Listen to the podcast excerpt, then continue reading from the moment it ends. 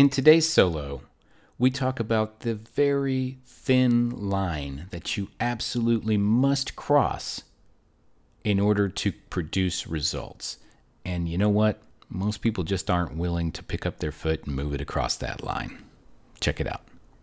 Are you hitting a wall in your business because you feel like you're too busy? Do you ever wish there were more hours in a day? This podcast is for hyper focused entrepreneurs who want to learn the secrets of superhuman productivity. Together, we're going to kick procrastination in the teeth. We're going to slice through BS excuses like a katana blade. We don't ever wonder what happened because we're the ones that made it happen. My name is Josh Thomas. You've now entered the Do Zone. Welcome to the DZ Tribe. If you're going to quit anything, quit being lazy, quit making excuses, and quit waiting for the right time. Joe Guerra, DZ Tribe, Josh Thomas. Welcome to another solo. Today's topic imperfect action is better than perfect. Now, there's a reason that this is very important to me, and in fact, it is one of the fundamental cornerstones of what the Do Zone is all about. It's about getting things done. It's about taking action to get those things done. And I'm going to explain a concept to you that's a, a bit mathematical, although I'm not a super math guy. Uh, but I'm going to talk about that in a minute.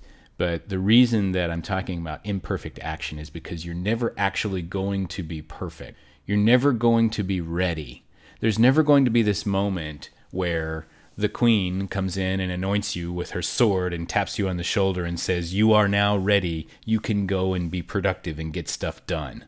That's never going to happen to you.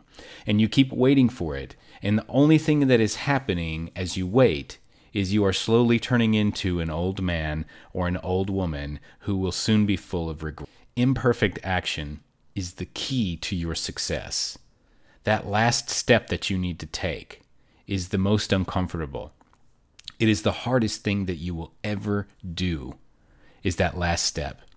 And we keep waiting around, waiting for some confirmation. Is this the right thing? Am I doing the right thing? Is this the right decision for me? Oh, I don't know. But the problem is is you keep walking up to that line and you keep not stepping across it and you keep staying exactly where you are. And the people that are on the other side, the people who have created those results, the people who have already taken that action, they're the people that pushed through the discomfort and said, you know what, screw it. I'm tired of getting the same thing that I've always had, which is nada. The only way I'm going to change that is to take a step. And I'm not sure what's going to happen. I'm standing on the edge of a cliff and I'm going to pick my foot up and I'm going to move it forward and I'm going to put my weight on the other foot, and I don't know what's going to happen next. But I need to believe that number one, I'm going to be all right, and that number two, there's something that I'm going to land on. And I can figure it out. I have to believe that I have the strength and the capability of recovering from any possible situation, no matter how bad. And also, I need to be able to appreciate and accept that good things can happen too that I am capable, that I am not terrified of success more than I'm terrified of failure. So I want to do a little exercise with you about action. Okay. Now, I'm not a super math guy, and I might butcher these terms. And so if you're a mathematician, you can correct me if you want, but it's kind of missing the point. So don't go all Karen on me, okay? I want you to draw a graph. So if you guys remember from like algebra class, we had our graphing calculators. And so I want you to draw a graph. So just a giant plus sign basically. And the line that goes straight up and down is called the y axis. And the line that goes across is called the x axis. Now we're not going to worry about the bottom part of this graph. We're just worried about the top. Okay. And just want to illustrate a point. Now, for those of you who are super mathy, you're familiar with the concept of a limit equation. And what a limit means is, uh, you know, you can look it up on the internet if you want, but a limit is going to draw a, a curved line on the uh, upper left quadrant of this graph. It's going to draw a curved line that starts low and then gradually increases as it gets closer to the y axis. And so I'm trying to describe this as an audio thing, but you can kind of follow along if you want. Get out a piece of paper or post it note or something and scratch this out. Okay, you got your graph, and then you've got this limit curve. Now, the reason that I'm talking about the limit curve is because it starts low and then it starts increasing gradually as it gets closer to the y axis, and then that increase becomes exponential over time. And because it's exponential, we're getting closer and closer and closer to the y axis, but we never actually cross the axis. I'm going to explain what that means in a minute, but I want you to understand the concept. We've got a limit curve, and it's going closer and closer and closer to the y axis, and it goes higher and higher and higher, but it's going to go to infinity without ever touching the y axis. Now, we're going to label the quadrants so that you can understand what I'm talking about. Okay, so if you've pictured this or you've drawn it on a piece of paper, now we're going to give it some labels.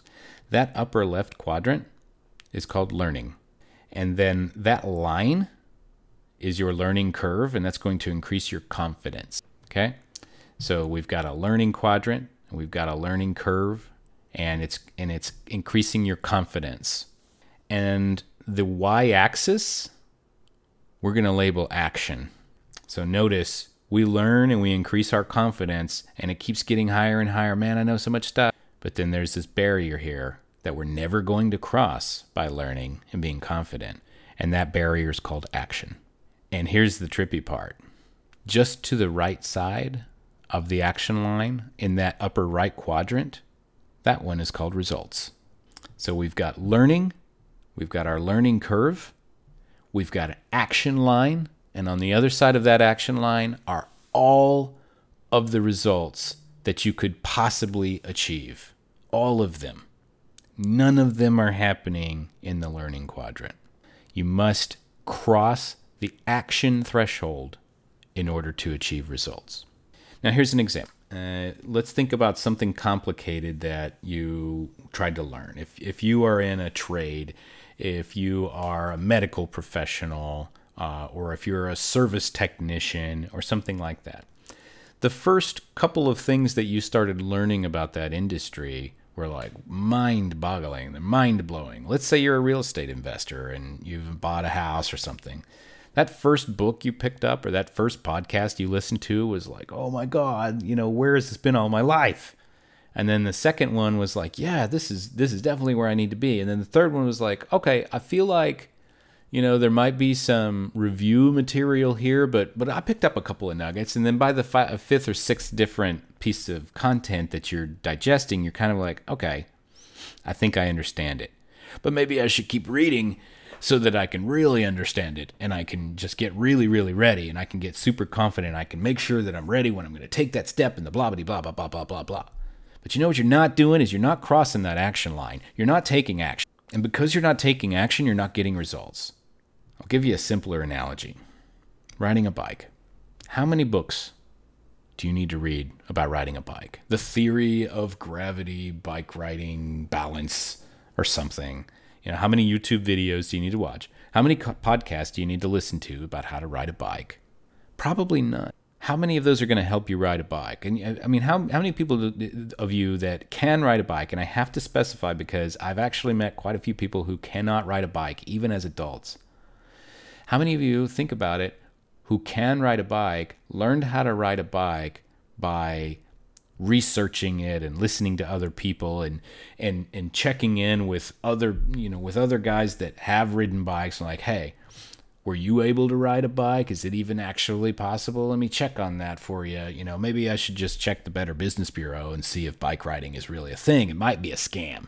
Probably not. Probably what you did is this some point in your childhood your mom or your dad or someone close to you as you were ready to take off your training wheels they grabbed on to the back of your seat as you were rolling down a gentle slope and they ran with you as far as they could and they tried to help you stay up and get that balance and then eventually they let go and one of two things happened you fell and scraped your knees or you kept sailing and you had it figured out. But regardless of the outcome, if you fell and scraped your knees, you're probably going to get right back up and try again and again and again until you don't need that help. That's action. And if you were able to just kind of sail off the first time, that's action. And those actions created results. Those results allowed you to be able to ride that bike. And over time, you improved and you got better, started hanging out with your friends. Maybe you got a nicer bike. You know, maybe you went longer distances, that sort of thing. But the only reason that was possible, it wasn't about how much you learned. It wasn't about how much confidence you had. It was about the fact that you took some action, imperfect action. That's where the scraped knees come in. So it's much, much, much better to take imperfect action than to settle for perfect nada. That's going to do it for this episode of the Do Zone Solos. If you've got a topic you want me to discuss on a future solo, I would really love to hear from you. You can find me on Facebook or you can look me up on Instagram at Josh Thomas 80. Until next time, go get something done. I have a job for you. Open up your phone or get out a piece of paper and write down these three questions. Number one, what is one important task I can get completely done today? Number two, when can I start it? And number three, what impact will that have on my life? Now answer these questions as best you can every single day this week. Then commit to taking action daily. Now you're in the do zone, baby. Let's go. Need some help with accountability? Are you stuck where you're at not sure how to break through the barrier in front of you? Join the DZ tribe for free by visiting thedozone.com. We're a group of hyperactive entrepreneurs who want to help you get more stuff done. Oh, one more thing. If you know somebody who needs to hear this message, share it with them. Text them, email them, send them a DM on social media, smoke signals, carrier pigeons, whatever. Be sure to tag us at the Do Zone. Also, keep the five star written reviews coming over on iTunes. That helps new people find the show, hear it, and get themselves into the Do Zone as well. And always remember the road to success is paved with imperfect action. So, what are you waiting for? Go do something already. See you next time.